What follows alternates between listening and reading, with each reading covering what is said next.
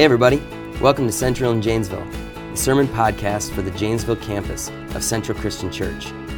Today we've got a short devotional podcast to go along with our regular Sunday sermon podcasts.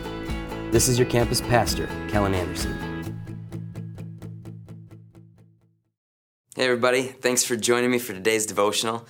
Today we're going to talk about something maybe a little different than we normally talk about. We're going to talk about biblical community.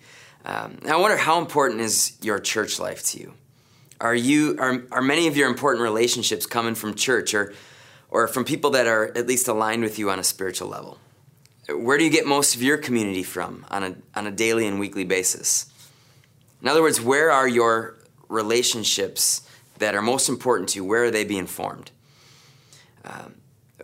I think who you hang out with matters. I didn't have a lot of friends growing up in middle school and high school, especially not from the church. I came from a small area, small church, and so that's kind of just how it goes. But when I would go to summer camp in the summers, man, those became some of my closest friends, those kids that I'd hang out with at camp. They were aligned with the way that I thought about life. And so for 1 week out of the year, it's like I had these really close friends. And then I'd drive home and I'd be like bawling like a baby, crying going home, because I knew that relationship was such a good thing to have, that kind of community. Having the right community around you really is extremely important, and that fact makes, I think, our church community even more important. Friendship really does matter, and actually, I was looking at an article from Psychology Today. This is back in April 2015 that they put this out, and it talked about five ideas that we can understand about friendship as like what it actually does for us. And so one of those things, the first thing they talked about was strong-willed friends can increase your self-control. If you struggle to resist temptation, surrounding yourself with people who possess a high degree of self-control, self-discipline can actually help you. There was a 2013 study that actually reported that when people are running low on self-control, they often seek out self-disciplined people to kind of boost their willpower. A second thing that happens with friendship is having fewer friends actually increases your likelihood that you're going to take financial risks. Like, who'd have thought that? When people lack adequate social interaction, they're more likely to actually take bigger risks with money. Researchers have actually discovered that people who felt either lonely or rejected were most likely to take the biggest financial risks. Third thing that they talked about was having too many social media connections actually increases your stress level.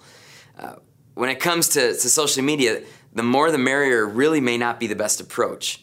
Another report from the University of Edinburgh Business School found that the more Facebook friends that somebody had meant the more stress that they had. Researchers would link this abundance of social media connections to an increased anxiety about offending people. The fourth thing that it found was close friends may actually be the secret to longevity in life. When older adults have close confidants, they're likely to live longer. There's a 2005 study from Australia that shows that. And then the last thing was friends greatly influence your choices. And this is one that's probably not a shock or a surprise to many people, but there's a 2014 study published in the Journal of Consumer Research that found that friends often bond by providing one another with moral support, the kind of moral support needed to resist temptation. But on the flip side of that, friends also commonly conspire together to enjoy and indulgences. So researchers discovered that when it came to resisting temptations like eating chocolate, sometimes friends were more likely to become partners in crime as they decided to indulge together. If your friendships are that important to your future, then I shouldn't only believe that church is important for me, I should actually do something to make sure that I have healthy biblical community in my life. Fellowship with Christians will help me to build a healthy relationship with God and to accomplish God's purposes in my life. Hebrews 10:24 and 25 says, "And let us consider how we may spur one another on toward love and good deeds. Let us not give up meeting together as some are in the habit of doing, but let us encourage one another, and all the more as you see the day approaching." Here's what I think you need to ask. Do the people around me make me better or worse? Do they help me live more or less like Jesus? You probably heard it said that show me your friends and I'll show you your future. Or maybe put it simpler, you become like who you hang out with. We really do become like the people around us. That's why the writer of Hebrews says to not give up meeting together with other believers. So you can encourage one another. You become more like people. I think about me and some of my buddies, some of my youth pastor friends that I've had for years now. We talk about the same stuff. We become excited about the same stuff. We're texting each other during football games and basketball games all the time. But I've learned to be more compassionate as I see their compassion. I've learned to be a better leader as I've watched their leadership styles. I've learned to be a better husband and dad as I've watched them in their interactions with their spouses and their children. If I had friends, my closest friends, who weren't living for Jesus, that would seriously impact how I'd be living my life. Not that we shouldn't have friends who are outside of the Christian faith. We definitely should. But the community that you keep around you and you engage your life with, it really does matter. God himself is an example of what healthy community looks like. Three persons in the Trinity, Father, Son, Holy Spirit. It shows us what community looks like right there. Jesus launched his ministry with 12 men. He put together a tiny community of very diverse and, frankly, kind of unimpressive followers. Why would he do that? Because Jesus wasn't planning a coup or forming a cult. Rather, he was building a community. That's where community is so important when it comes to your relationship with God.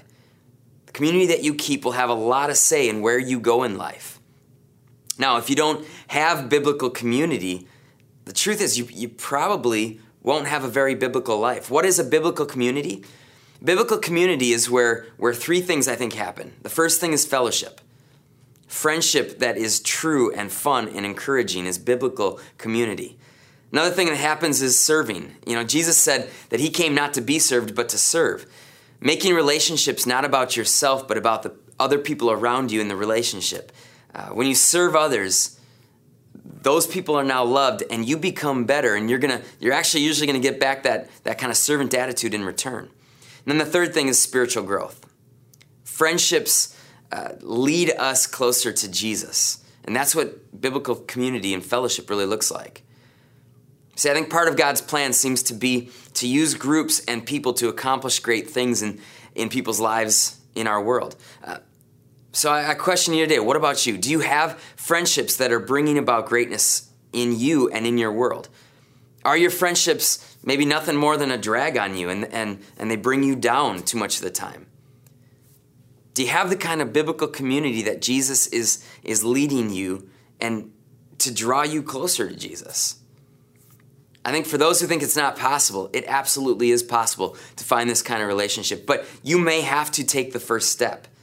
Maybe you need to begin making your church life more of a priority so that you can get to know others and build that community. You probably won't know what you're missing until you actually look for and find the kind of community that God encourages us to have in the church. Let me pray for you today. Lord, I thank you so much that you want us to have community. God, I pray for those moments maybe where there's loneliness that creeps into our lives. God, help us not to just sit in that loneliness, but help us to reach out ourselves to people in the church, to people in our community. God, I pray that we would be looking to bring people around us who will make us better, but also help us to be the kind of friend and the kind of community to other people where we are bringing people a little closer to Jesus as well. I pray that you'd encourage us in finding that church community that you want for us. We pray this in Jesus' name. Amen. Well, thanks, everybody. I hope you guys have a great week. We'll see you next time. Thank you for listening to today's podcast from Central in Janesville. Be sure to subscribe to the Central in Janesville podcast to keep up to date with each of our teachings. Thanks.